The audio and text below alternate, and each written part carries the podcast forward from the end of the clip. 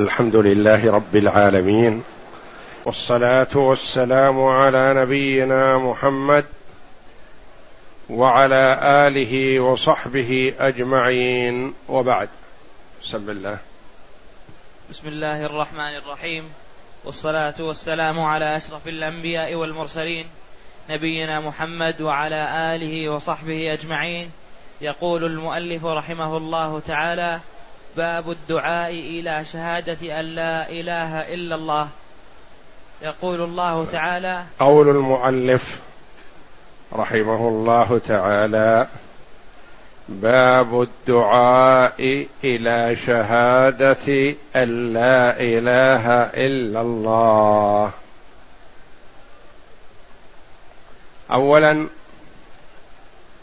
بين المؤلف رحمه الله التوحيد وفضله وما يكفر من الذنوب وما يخدشه أو يجرحه أو يفسده الذي هو الشرك بأنواعه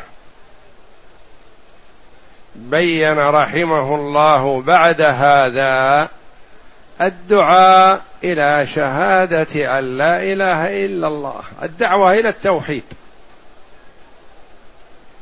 اولا على المسلم أن يعلم. ويعلم فضل ما هو فيه. ثم يعرف الأشياء التي تطعن. وتضر وتخدش ما هو فيه. فإذا عرف هذا فما يجوز له أن يقتصر على نفسه وإنما يدعو يدعو إلى ما علم وعرف واقتنع بأنه الحق وعرف فضله وعرف نواقضه يدعو إلى ذلك. فالمؤمن يحب الخير لنفسه ولإخوانه المسلمين. والله جل وعلا يقول ادع إلى سبيل ربك بالحكمة والموعظة الحسنة. ويقول جل وعلا والعصر إن الإنسان لفي خسر إلا الذين آمنوا وعملوا الصالحات وتواصوا بالحق. لابد. وتواصوا بالصبر. فما يصح أن يكون المسلم مقتصر على نفسه لا. وإنما يكون بحسب استطاعته داع إلى التوحيد داع إلى إفراد الله بالعبادة. يدعو حسب استطاعته. يدعو أولاده. يدعو زوجته يدعو جيرانه يدعو زملاءه يدعو الناس عامة حسب استطاعته. فالله جل وعلا يرسل الرسول وقد لا يؤمن به أحد. إقامة الحجة على الخلق. وقد يكون معه واحد كما تقدم في الحديث السابق. والنبي ومعه الرهط والنبي ومعه الرجل والرجلان والنبي وليس معه أحد.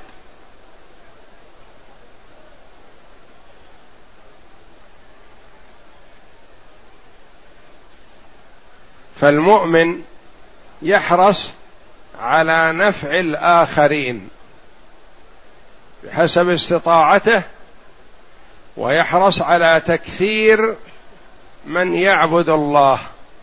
وحده. ويكون هذا بالدعوة إلى الله.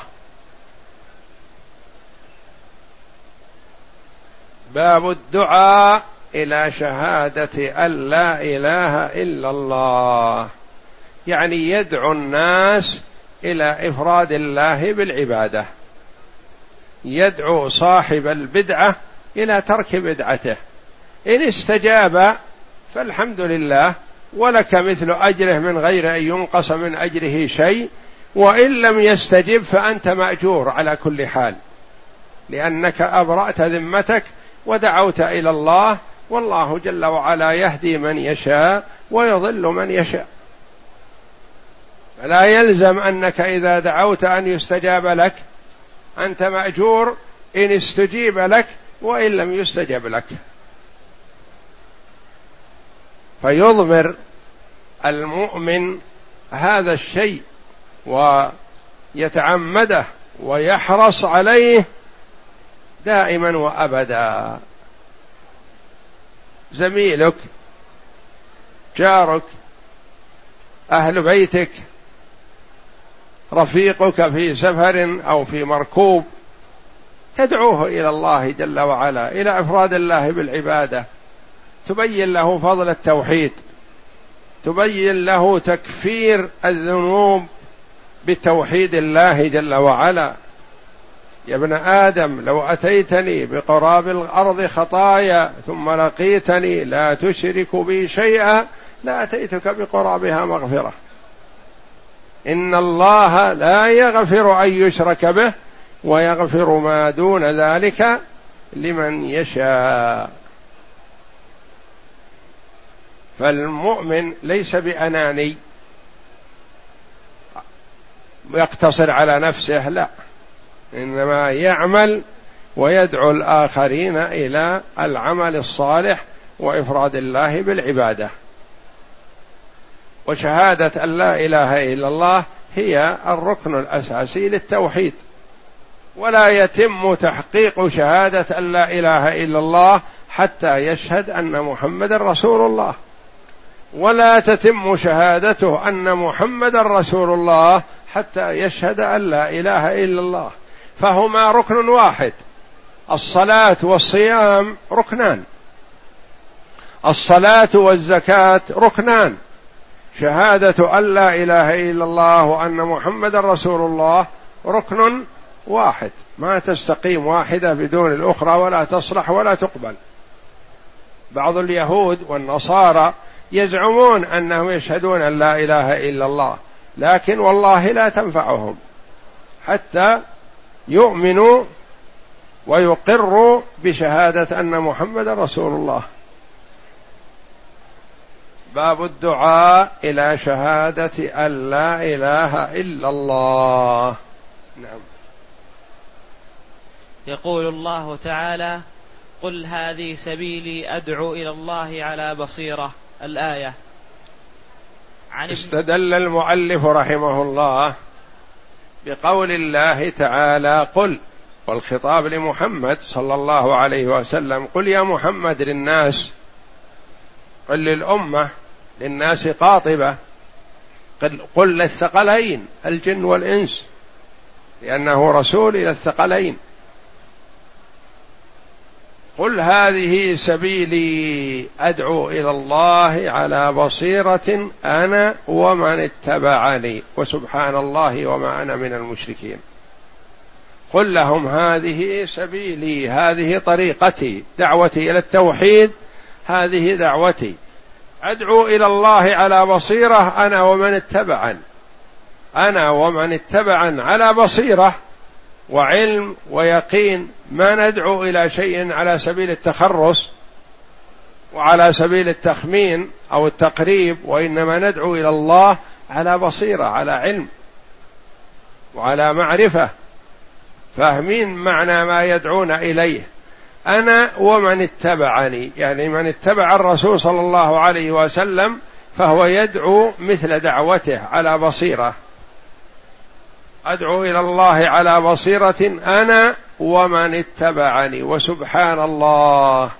نزه الله جل وعلا عما اتخذه المشركون من الآلهة دون الله. لأن من اتخذ الها غير الله فهذا طعن في الربوبية وطعن في الألوهية.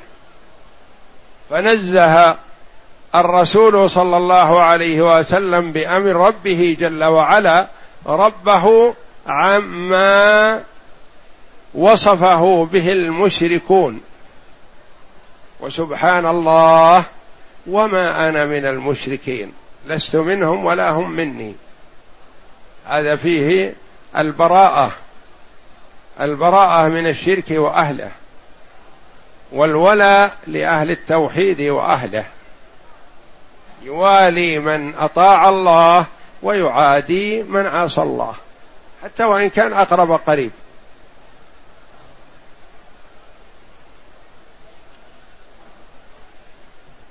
نعم. عن ابن عباس رضي الله عنهما أن رسول الله صلى الله عليه وسلم لما بعث معاذا إلى اليمن قال له إنك تأتي قوما من أهل الكتاب فليكن أول ما تدعوهم إليه شهادة أن لا إله إلا الله وفي رواية إلى أن يوحدوا الله فإنهم أطاعوك لذلك فأعلمهم أن الله افترض عليهم خمس صلوات في كل يوم وليلة فإنهم أطاعوك لذلك فأعلمهم أن الله افترض عليهم صدقة تؤخذ من أغنيائهم فترد على فقرائهم فإنهم أطاعوك لذلك فإياك وكرائم أموالهم واتق دعوة المظلوم. فإنه ليس بينها وبين الله حجاب. أخرجه. عن ابن عباس رضي الله عنهما. ابن عباس عبد الله بن عباس رضي الله عنه. حبر هذه الأمة وترجمان القرآن رضي الله عنه. وهو ابن عم النبي صلى الله عليه وسلم. ويقال رضي الله عنهما وهو واحد لأنه هو وأبوه صحابيان. فإذا كان هو صحابي فقط يقال رضي الله عنه. وإذا كان هو وأبوه صحابيان يقال رضي الله عنهما. وإذا كان هو وأبوه وجده صحابة يقال رضي الله عنهم. وإذا قيل ابن عباس فينصرف إلى عبد الله رضي الله عنه. دون أولاد العباس الآخرين. أن رسول الله صلى الله عليه وسلم لما بعث معاذا إلى اليمن الرسول صلى الله عليه وسلم دعا الناس عامة. فمن كان حوله يدعوه بنفسه عليه الصلاة والسلام يذهب إلى قبائل العرب وإلى اليهود وإلى من حوله من الناس يدعوهم بنفسه صلى الله عليه وسلم ويتحمل ما يصيبه من الأذى في سبيل ذلك. وخرج إلى الطائف وخرج إلى القبائل القريبة من مكة يدعوهم إلى الله جل وعلا عليه الصلاة والسلام.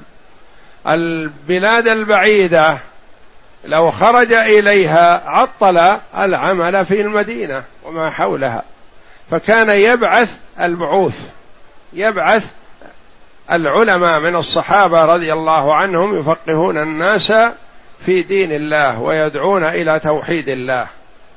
فبعث صلى الله عليه وسلم معاذ بن جبل رضي الله عنه وهو شاب لكنه من فقهاء الصحابة رضي الله عنهم. بعثه إلى اليمن. معلما وحاكما وبعث أبا موسى الأشعري رضي الله عنه وكان من أهل اليمن إلى اليمن. فمعاذ رضي الله عنه إلى صنعاء وما حولها.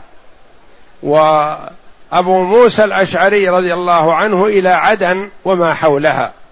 وأمرهما صلى الله عليه وسلم أن يجتمعا ويتشاورا ويتفقا ويبشرا وييسرا ولا ينفرا رسولان من عند رسول الله صلى الله عليه وسلم إلى اليمن. لما بعث معاذ رضي الله عنه قال له إنك تأتي قوما من أهل الكتاب. أهل الكتاب المراد بالكتاب التوراة والإنجيل. والتوراة نزل على موسى على نبينا وعليه أفضل الصلاة والسلام. والإنجيل على عيسى على نبينا وعليه أفضل الصلاة والسلام.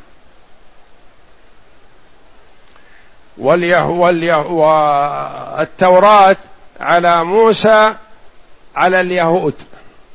والإنجيل على عيسى للنصارى. وهم المسمون بأهل الكتاب. فيه المجوس كانوا في هجر قرب البحرين والأحساء قال النبي صلى الله عليه وسلم سنوا بهم سنة أهل الكتاب. لأنه يقال أن لهم كتاب ورفع. فقال النبي صلى الله عليه وسلم لمعاذ إنك تأتي قوما من أهل الكتاب. يعني عندهم علم. فالدعوة إلى الله جل وعلا تختلف من دعوة مجموعة من العلماء عندهم شيء من الانحراف أو مجموعة من الجهال عندهم شيء من الانحراف. الجهال دعوتهم ليست كدعوة العلماء فالعالم المنحرف يحتاج إلى بصيرة بالداعي ويكون عنده فقه ما إذا ألقى اذا ألقى أي شبهة وقعت في نفس الداعي وأثرت فيه لا يكون عنده فقه يجاوب عما يلقى عليه من الشبه. فقال له إنك قوم تأتي قوما من أهل الكتاب. فليكن أول وفي رواية اول يصح ويصح. على أنها اسم كان أول أو خبر كان. فليكن أول ما تدعوهم إليه شهادة لا إله إلا الله. وهذه الشاهد عندنا من الترجمة. باب الدعاء إلى شهادة لا إله إلا الله. أول المهمات وأكدها شهادة لا إله إلا الله وأن محمد رسول الله. هذه هي الركن الأساسي. الذي إذا وجد الإيمان بالله وبرسوله وإن قل العمل نفع. وإذا لم يوجد الإيمان بالله ورسوله مهما كان العمل لا ينفع. وقدمنا إلى ما عملوا من عمل فجعلناه هباء منثورا لا قيمة له. فليكن أول ما تدعوهم إليه شهادة أن لا إله إلا الله ابدأ بها. وهكذا المسلم إذا دعا غيره إذا كان غيره مثلا لا يصلي. وواقع في شيء من المخالفات السهلة. ما نبدأ به في المخالفات اليسيرة ونترك المهم. نبدأ بالصلاة. إذا كان عنده مدخل عليه مدخل في التوحيد عنده شبه عنده نوع من الشرك نبدأ بالتوحيد اولا. ثم بالصلاه ثانيا وهكذا. فالداعي إلى الله يبدأ بالأهم فالأهم. فليكن أول ما تدعوهم إليه شهادة لا إله إلا الله. وفي رواية من روايات الحديث كما في البخاري إلى أن يوحدوا الله. يعني أن شهادة أن لا إله إلا الله هي توحيد الله. لكن هذا من أمانة النقل فالصحابي يقول هل قال النبي صلى الله عليه وسلم لمعاذ إلى أن إلى شهادة أن لا إله إلا الله أو قال ادعهم إلى إن يوحدوا الله؟ وشهادة أن لا إله إلا الله هي توحيد الله وتوحيد الله يكون بشهادة أن لا إله إلا الله. فإنهم أطاعوك لذلك. فأعلمهم أن الله افترض عليهم خمس صلوات في كل يوم وليلة. لا تأتي لقوم يشركون تقول صلوا. لا. لو صلوا ما نفعت صلاتهم مع الشرك. أولا مرهم بالتوحيد. فإذا وحدوا الله فانتقل. وإذا أبوا عن توحيد الله فالأمر الآخر. إلى أن يوحدوا الله. فإنهم أطاعوك لذلك. فأعلمهم أن الله افترض عليهم خمس صلوات في كل يوم وليلة وهي الركن الثاني من أركان الإسلام وهي أهم أركان الإسلام بعد شهادة أن لا إله إلا الله وأن محمد رسول الله. أهم من الزكاة وأهم من الصيام وأهم من الحج وأهم من سائر الواجبات بعد الشهادتين. ولأهميتها فالله جل وعلا فرض الشرائع على محمد صلى الله عليه وسلم وهو في الأرض. فلما أراد جل وعلا أن يفرض عليه الصلاة صعد به إلى السماء. عرج به. أتاه جبريل فأسري به إلى بيت المقدس ومن بيت المقدس عرج به إلى السماوات العلى. وفرض الله عليه الصلوات الخمس. وكانت في الأول أول فرضها خمسين صلاة. فكان عليه الصلاة والسلام يمر على موسى ويسأله ما فرض عليك ربك فيقول خمسين صلاة في اليوم والليلة. قال فإن أمتك لا تطيق ذلك. قد عالجت الناس قبلك. ما يطيقون خمسين صلاة في اليوم والليلة. أرجع إلى ربك فاسأله التخفيف. فيرجع صلى الله عليه وسلم فيحط الله جل وعلا عنه عشرا. ثم يرجع ويحط عنه عشرا. ثم يرجع ويحط عنه عشرا. حتى لم يبقى إلا عشر. فرجع. فحط عنه خمس. فبقي خمس. فأمره موسى أن يرجع يسأل التخفيف من الخمس. فقال قد استحييت من ربي. فنودي صلى الله عليه وسلم قد أمضيت فريضتي وخففت عن عبادي فهي خمس في الفعل خمسون في الأجر والحمد لله.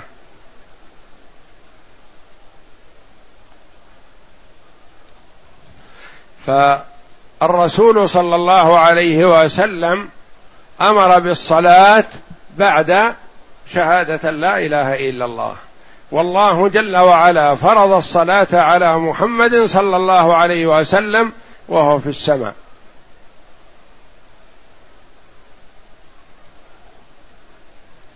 والله جل وعلا حكيم عليم. والملوك والرؤساء إذا أرادوا من سفرائهم شيئا ما ليس ذا بال أرسلوا لهم خطابا ونحوه بتبليغهم بذلك. وإذا كان المرء الشيء هام جدا ما يرسلون لهم خطاب. يستدعي السفير يأتي إليه ويأمره وينهاه ويبين له. ولله جل وعلا المثل الأعلى. فلأهمية الصلاة لم يفرضها الله جل وعلا على محمد صلى الله عليه وسلم وهو في الأرض وإنما رفعه إليه جل وعلا وفرضها عليه في السماء. فانهم أطاعوك لذلك فأعلمهم أن الله افترض عليهم خمس صلوات افترض عليهم صدقة تؤخذ من أغنيائهم فترد على فقرائهم. إذا أطاعوك في الصلاة فانتقل إلى ما بعدها إلى الزكاة. والصلاة والزكاة أختان قرينتان في كتاب الله وفي سنة رسول الله صلى الله عليه وسلم وهي الركن الثالث من أركان الإسلام. وتؤخذ من الأغنياء فترد على الفقراء. والفقير من لا يجد نفقة السنة كاملة. من لا يجد نفقة السنة له أن يأخذ من الزكاة. ومن وجد نفقة السنة فهو الغني وليس له أن يأخذ من الزكاة. قال بعض العلماء من يملك نصابا فهو الغني ولا يأخذ من الزكاة. فالمسلم لا يخلو من أمرين إما آخذ للزكاة وإما معطي. فالمعطي غني والآخذ فقير. صدقة تؤخذ من أغنيائهم واختلف العلماء رحمهم الله في جواز نقل الزكاة من بلد إلى بلد. قال بعضهم لا تنقل. زكاة أغنياء مكة تصرف في مكة ولا تنقل للطائف أو جدة أو غيرها. زكاة أغنياء الرياض تصرف في الرياض ولا تنقل إلى مكان آخر. هذا قول لبعض العلماء رحمهم الله لأن النبي صلى الله عليه وسلم قال تؤخذ من أغنيائهم فترد على فقرائهم. خذها من الغني وردها على الفقير. لأن الفقير يستحي أن يتردد على الناس ويأخذ. فولي أمر المسلمين يكلف من يخدمه ويريح في هذا ويسلم من تأثره بالسؤال. يقال له يأتيك حقك الذي فرض الله لك وأنت في دارك أو في مسجدك أو في حلقتك أو نحو ذلك. يأتيك. ما نأمرك بأن تمد يدك للناس. يأتيك نصيبك. يأخذها الإمام أو مندوب الإمام من الأغنياء فيردها على الفقراء. آخرون قالوا يجوز نقل ولعل هذا هو الصحيح إن شاء الله. قالوا في قوله صلى الله عليه وسلم تؤخذ من أغنيائهم فترد على فقرائهم. نعم تؤخذ من أغنياء المسلمين وترد على فقراء المسلمين والمسلمون يدا واحدة. وقد يكون البلد مثلا غني وفيه غنى بلد آخر ما فيه أغنياء يكفي الفقراء الذي لديه. والله جل وعلا حكيم عليم حينما شرع الزكاة بهذا القدر المخصوص وهو يعلم أنها زكاة الأغنياء تكفي للفقراء. ما فرضها جل وعلا كثيرة ولا قليلة وإنما بقدر حاجة الفقير. فلو أن الأغنياء أدوا زكاة أموالهم كما افترض الله عليهم ما بقي فقير. يعني ما بقي محتاج. يوجد من يأخذ الزكاة لأن الفقير له أن يأخذ إلى نفقه سنه فما حصل التقصير إلا بتقصير الأغنياء ببخلهم بالزكاة ما يخرجونها كلها. والمرء الذي لا يخرج زكاته كلها يا وي الويل له. يوم يحمى عليها في نار جهنم فتكوى بها جباههم وجنوبهم وظهورهم. هذا ما كنزتم لأنفسكم فذوقوا ما كنتم تكنزون. يكوى بها جبهة جبهته. لأن الفقير يأتيه من قبل وجهه فيصد قليل. فتكوى الجبهة. فإذا صد أعطاه جنبه كوي من جهة الجنب. فإذا ألح عليه الفقير أعطاه ظهره فيكوى بها الظهر. يوم يحمى عليها في نار جهنم فتكوى بها جباههم وجنوبهم وظهورهم. هذا ما كنزتم لأنفسكم فذوقوا ما كنتم تكنزون. وجاء في الحديث أن صاحب الإبل وصاحب البقر وصاحب الغنم يبطح لها في قاع وتجتمع كلها أولها وآخرها وتمر عليه وكلما مر عليه أخراها رجع عليه أولاها وهكذا والعياذ بالله. فالمرء يدخر المال ويمنع حق الله فيه ضر نفسه. هو ما ضر الله شيئا لأن الله غني عن الخلق. وهو يضاعف العطاء. إذا أعطيت لله يعطي الدرهم بعشرة وبسبعمائة وبأضعاف كثيرة. الذين ينفقون أموالهم في سبيل الله ثم لا يتبعون ما أنفقوا منا ولا أذى لهم أجرهم عند ربهم ولا خوف عليهم ولا هم يحزنون. الذين ينفقون أموالهم في سبيل الله مثل الذين ينفقون أموالهم في سبيل الله كمثل حبة أنبتت سبع سنابل في كل سنبلة مائه حبة. سبعمائة الحبة بسبعمائة.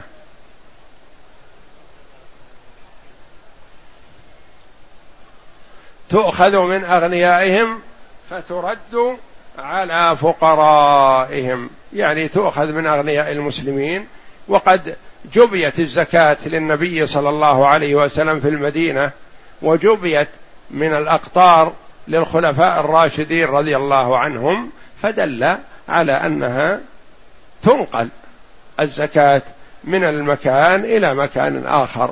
وخاصة المرء إذا كان يعرف أقارب له في حاجة في مكان ما أو يعرف مجموعة من الفقراء أو من طلبة العلم المحتاجين في مكان ما فيخصهم بزكاته.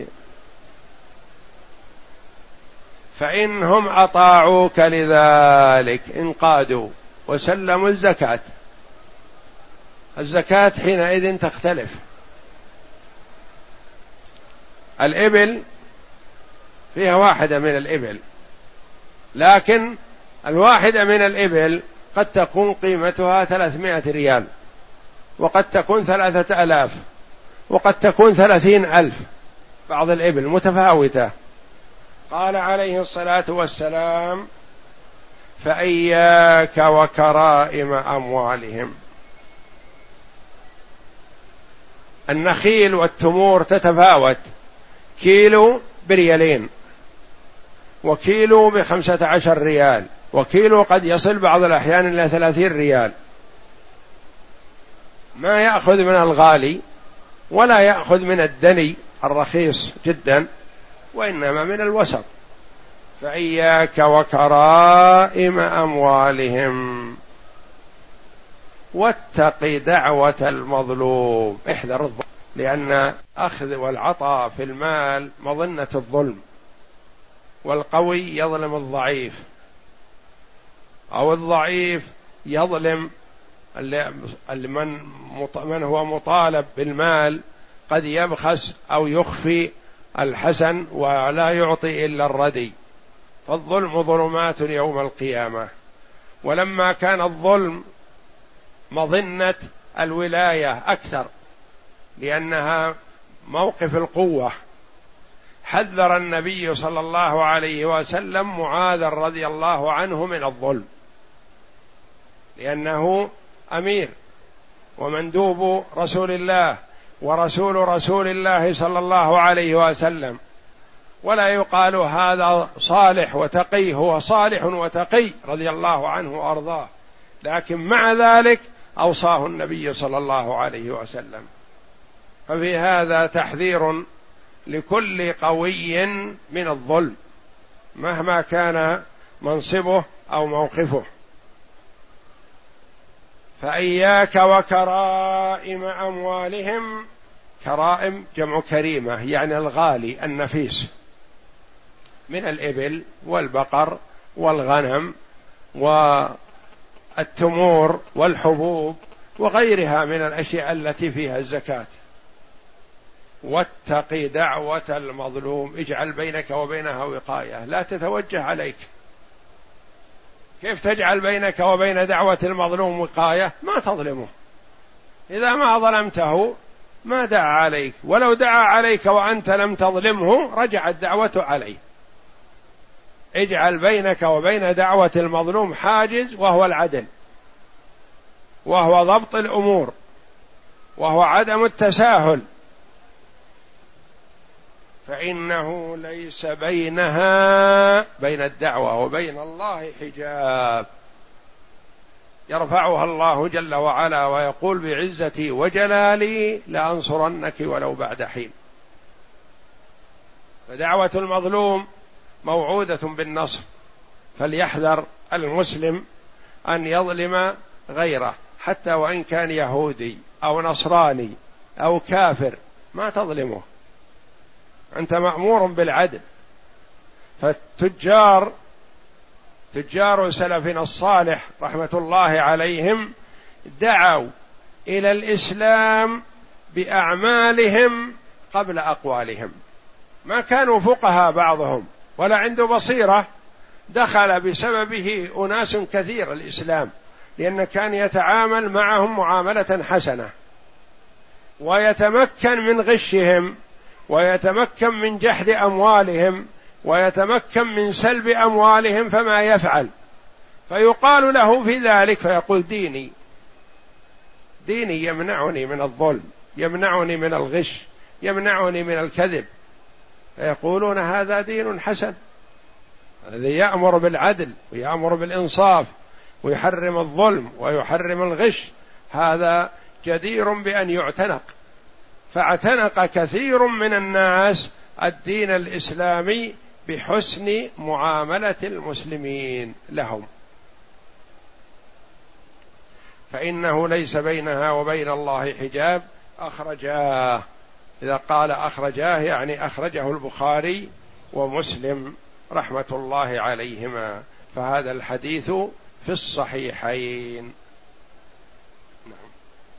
ولهما عن سهل بن سعد رضي الله عنه أن رسول الله صلى الله عليه وسلم قال يوم خيبر لأعطين, لأعطين الراية غدا رجل رجلا يحب الله ورسوله ويحبه الله ورسوله. يفتح الله على يديه فبات الناس يدوكون ليلتهم أيهم يعطاها؟ فلما أصبحوا غدوا على رسول الله صلى الله عليه وسلم كلهم يرجو أن يعطاها. فقال أين علي بن أبي طالب؟ فقيل هو يشتكي عينيه. فأرسلوا إليه فأتى به فبصق. فأتي, فأتي به. فأتي به فبصق في عينيه ودعا له فبرأ. كان لم يكن به وجع فأعطاه الراية.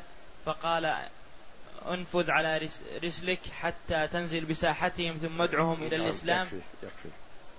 ولهما للبخاري ومسلم رحمة الله عليهما فالحديث صحيح متفق عليه. عن سهل بن سعد الساعدي رضي الله عنه أحد الصحابة من الأنصار رضي الله عنهم أن رسول الله صلى الله عليه وسلم قال يوم خيبر. يقال يوم كذا يوم خيبر وغزوة خيبر استغرقت أيام وزمن طويل. ويقال يوم خيبر ويوم أحد ويوم الأحزاب للوقايا وخيبر كانت مدينة قريبة من المدينة المنورة. وموطن لليهود. كان فيها أكثرهم يهود. وكانت محل زراعة وحرث. وكان لها شنعان وفيها اليهود لهم صولة ولهم جولة ولهم قوة ولهم منعة وعندهم حقد وحسد على الدعوة الإسلامية فهم يسعون في القضاء عليها وهم الذين سعوا في تحزيب الأحزاب. سعوا لدى كفار قريش ولدى آه، مشرك العرب في أن يجتمعوا معهم للقضاء على النبي صلى الله عليه وسلم والمسلمين في المدينة. فكان اليهود هم الأساس الأول في تحزيب الأحزاب واجتماع الأحزاب التي غزت المدينة.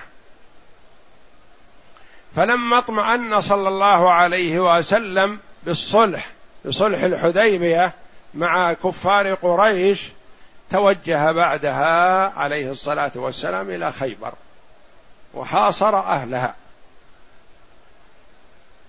وذلك في السنة السابعة من الهجرة. في آخر السنة السادسة كان صلح الحديبية. وفي أول السنة السابعة توجه صلى الله عليه وسلم إلى خيبر. وهي غنيمة وعدها الله جل وعلا رسوله صلى الله عليه وسلم. فتوجه صلى الله عليه وسلم على خيبر وهم يهود معادون للنبي صلى الله عليه وسلم محاربون له. فقال صلى الله عليه وسلم في ليلة من الليالي التي بشر بأن الله جل وعلا سيفتح له في الصباح. قال عليه الصلاة والسلام لأعطين الراية. الراية العلم. واللواء. قيل هما سواء وقيل هما متفاوتان تفاوت بسيط. وهي تجعل حول الرئيس ليعرف مكان القيادة. ما تكون الراية في الخلف ولا في الوسط إلا تكون حول قائد الجيش حتى يعرف أن هذا مكانه من أراده من الجيش. لأعطين الراية يعني القيادة غدا رجلا يحب الله ورسوله ويحبه الله ورسوله. وهذه شهادة عظيمة من النبي صلى الله عليه وسلم لمن سيستلم الراية. ولا شك أن الله جل وعلا يحب المؤمنين كلهم والمؤمنون يحبون الله ورسوله. فالمحبة موجودة لكن إذا خصص بها شخص هذه الغنيمة. الله جل وعلا ورسوله صلى الله عليه وسلم يحبون الصحابة رضي الله عنهم كلهم. والصحابة رضي الله عنهم يحبون الله ورسوله. لكن إذا قيل هذا يحب الله ورسوله هذه شهادة. إذا قيل هذا من أهل الجنة هذه شهادة يحرص عليها الصحابة رضي الله عنهم. لأعطين الراية غدا رجلا يحب الله ورسوله. شهادة له بالإيمان. ويحبه الله ورسوله شهادة له بأن الله يحبه ورسوله كذلك. وشهادة له بأنه يموت على الإيمان لأن الله جل وعلا لا يحب من يموت على الكفر. يفتح الله على يديه يكون على يده الفتح. فتح خيبر. الناس سمعوا هذا الخبر وهذه البشارة من النبي صلى الله عليه وسلم فكل واحد يقول لعلي أنا هو. وفيه فضل الصحابة رضي الله عنهم وأن ما منهم أحد يحقر نفسه. كل واحد منهم يقول لعلي أكون أنا ذلك الرجل.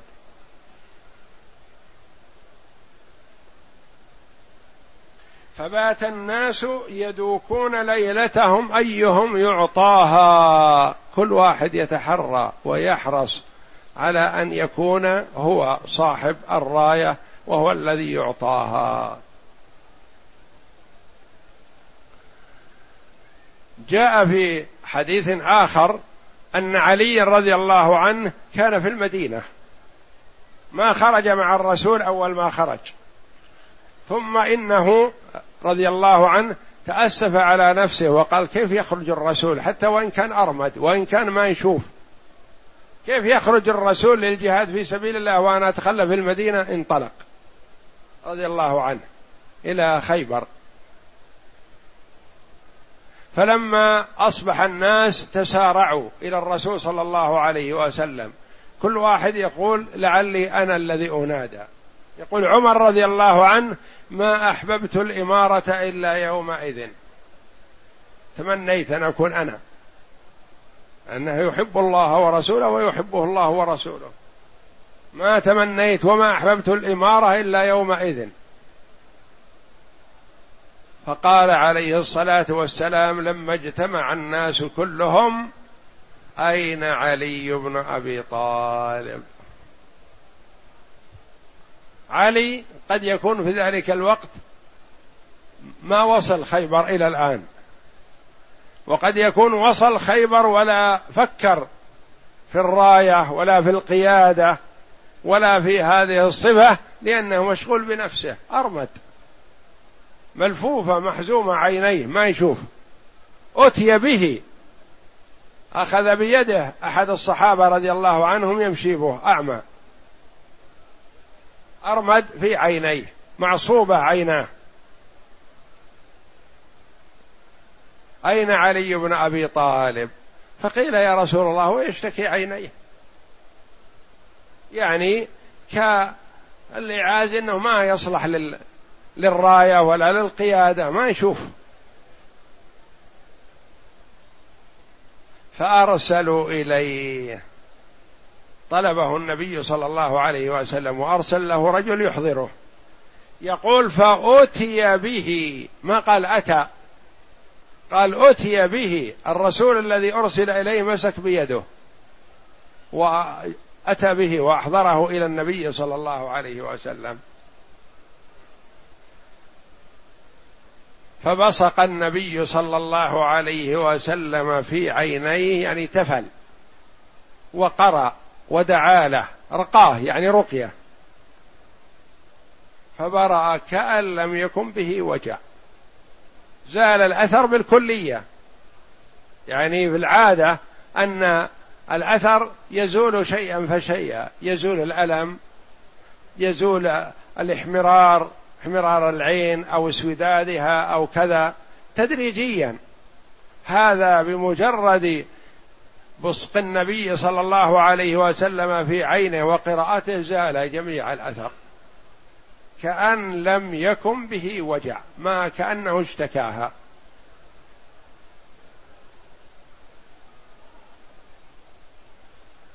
فأعطاه الراية يعني سلمه القيادة.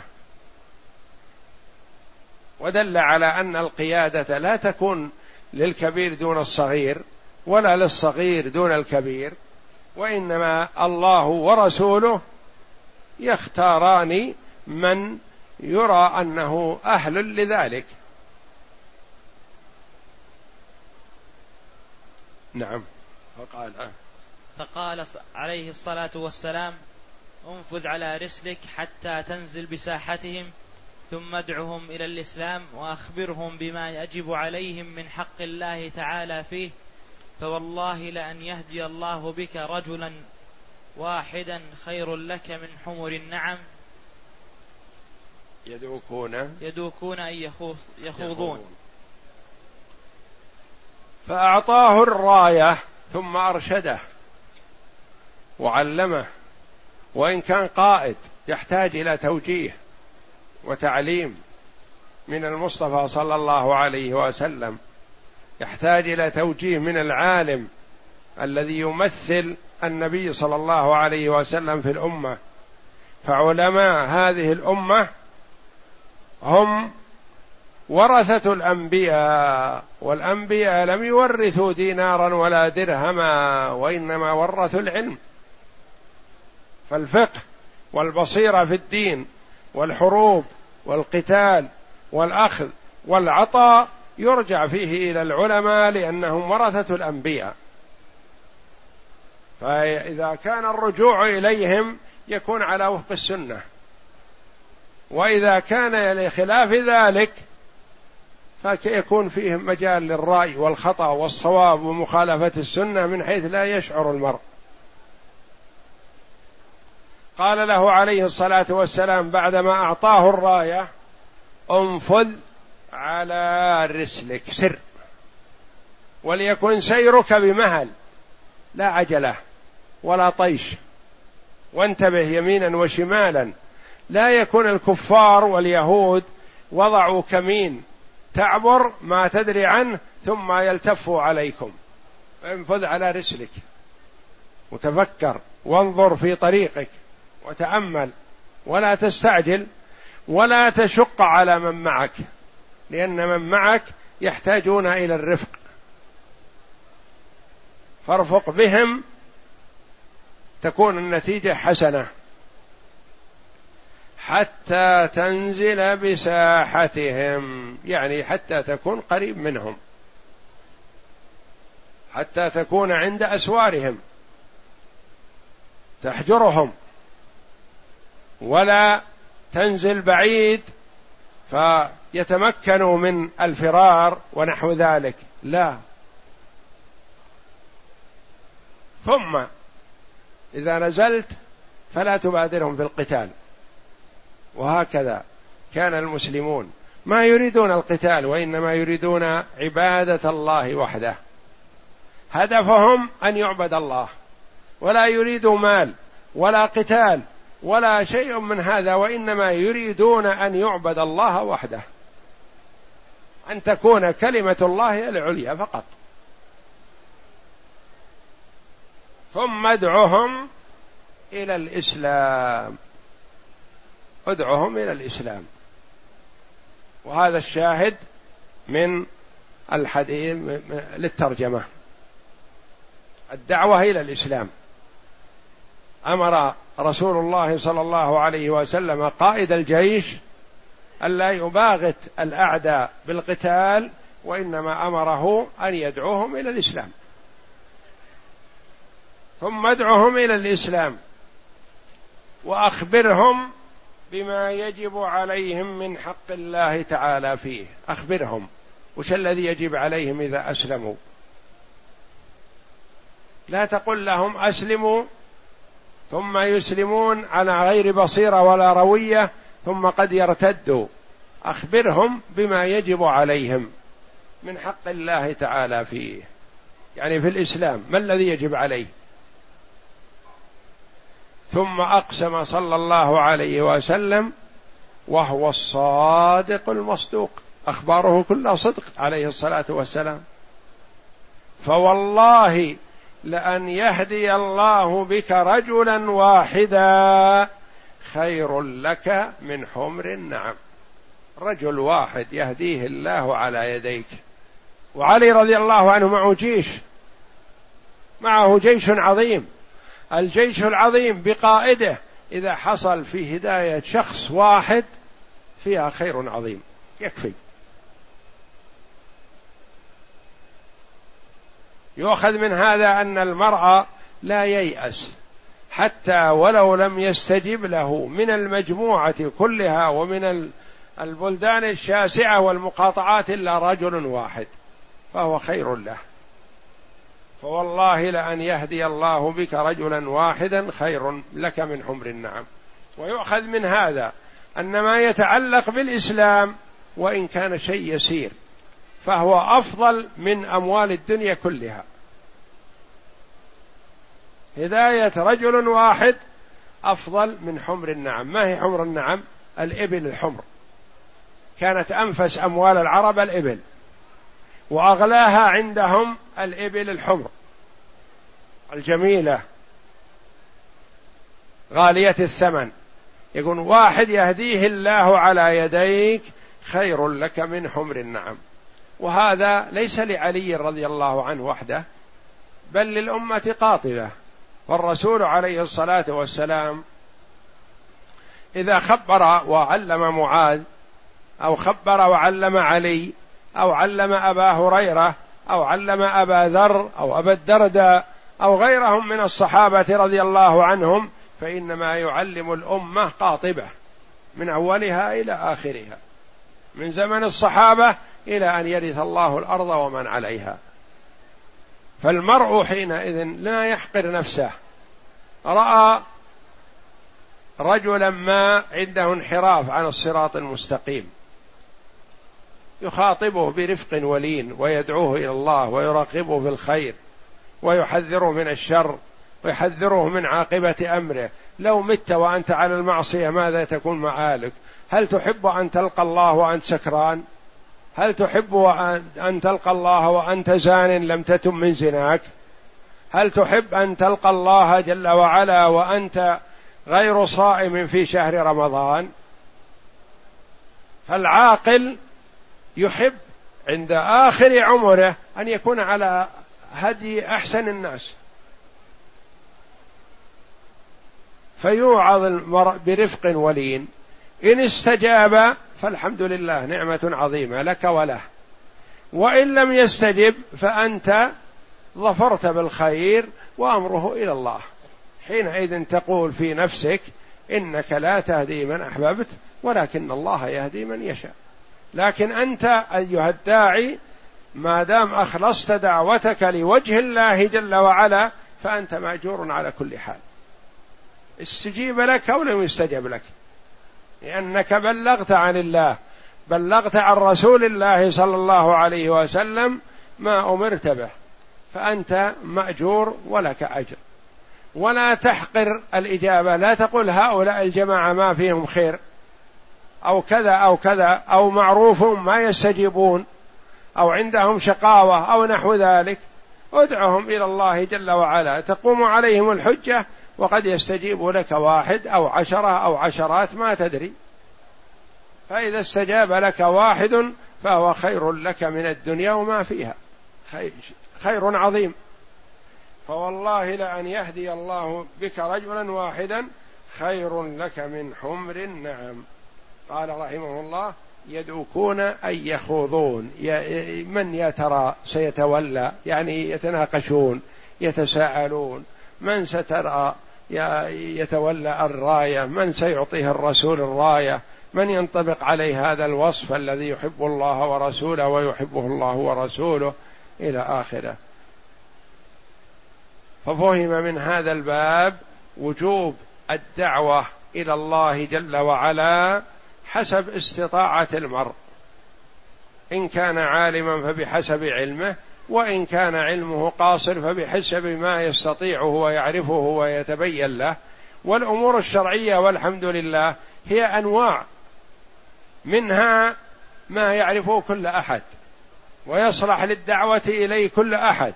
إذا رأيت إنسانا عنده شيء من الشركيات تنصحه وتحذره من سوء العاقبة. رأيت إنسان لا يحافظ على الصلاة يتخلف عن صلاة الجماعة تنصحه وتستر عليه. تنصحه سرا فالمؤمن ينصح ويستر والمنافق يفضح والعياذ بالله. ولا تفضح إذا وقعت على عورة من عورات أخيك المسلم أو طلعت على زلة من زلاته أو معصية من معاصيه لا تفضحه. وتتكلم به في المجالس وجدت فلان يعمل كذا فلان يعمل كذا إلى آخره هذا لا يجوز لك. انصحه واستر عليه. والله أعلم. وصلى الله وسلم وبارك على عبد ورسول نبينا محمد وعلى آله وصحبه أجمعين.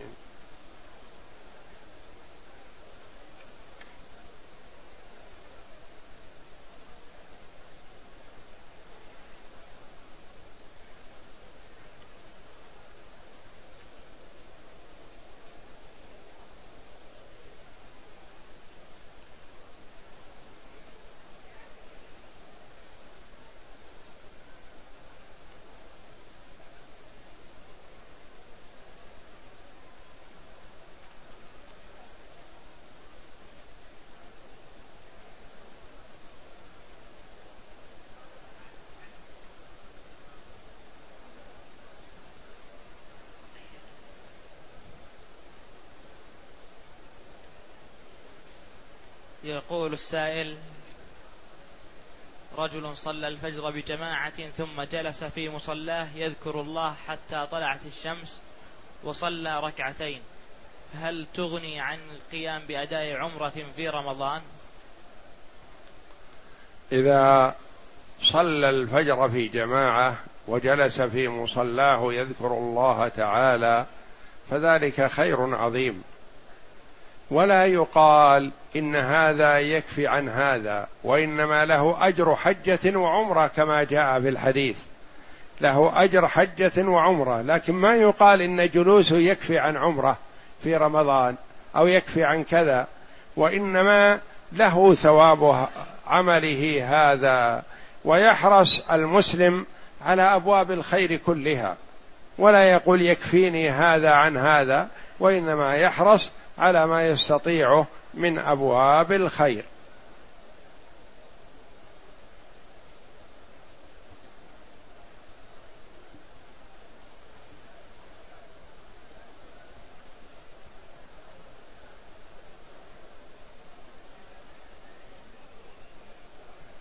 يقول السائل جئت لمكة لمهمة وكانت نيتي أن أعمل عمرة ومدة الإقامة شهر.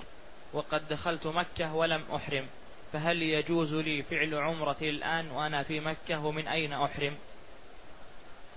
أولا قلت إنك جئت في مهمة وفي نيتك العمرة. ما دام أن في نيتك العمرة فعليك الإحرام من الميقات. ولا تقل نيتي العمرة إذا دخلت مكة أخرج بعد يوم أو يومين أو بعد أسبوع إلى التنعيم نقول لا يا أخي لست أنت ولا أنا ولا غيرنا الذي يحدد المواقيت. المواقيت حددها الرسول صلى الله عليه وسلم. تقول إنك دخلت مكة بدون عمرة بدون إحرام. نقول عليك أخي أن تعود إلى الميقات الذي مررت به وتحرم منه. فإذا عدت إلى الميقات الذي مررت به وأحرمت منه فعمرتك صحيحة ولا شيء عليك. وأما إن أحرمت من الحل دون الميقات من التنعيم ونحوه وأنت في نيتك حينما توجهت من بلدك العمرة فيجب عليك هدي لأنك تجاوزت الميقات بدون إحرام. يقول السائل هل لي أن أرجع ببعض المشتروات على أن تكون من زكاة مالي؟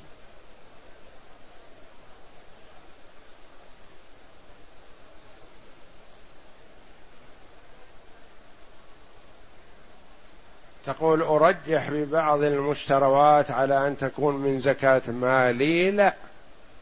لأن حسن الأداء في البيع والشراء هذه خصلة طيبة. وفيها براءة للذمة وإعطاء الإنسان حقه أو أكثر من حقه تؤجر عليه.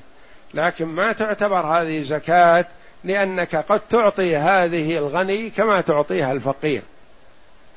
وإنما الصدقات تخرج بنية الزكاة وتعطى لأهل الزكاة لأهل الزكاة وهم الأصناف الثمانية الذين ذكرهم الله جل وعلا في كتابه العزيز في قوله تعالى إنما الصدقات للفقراء والمساكين والعاملين عليها الآية.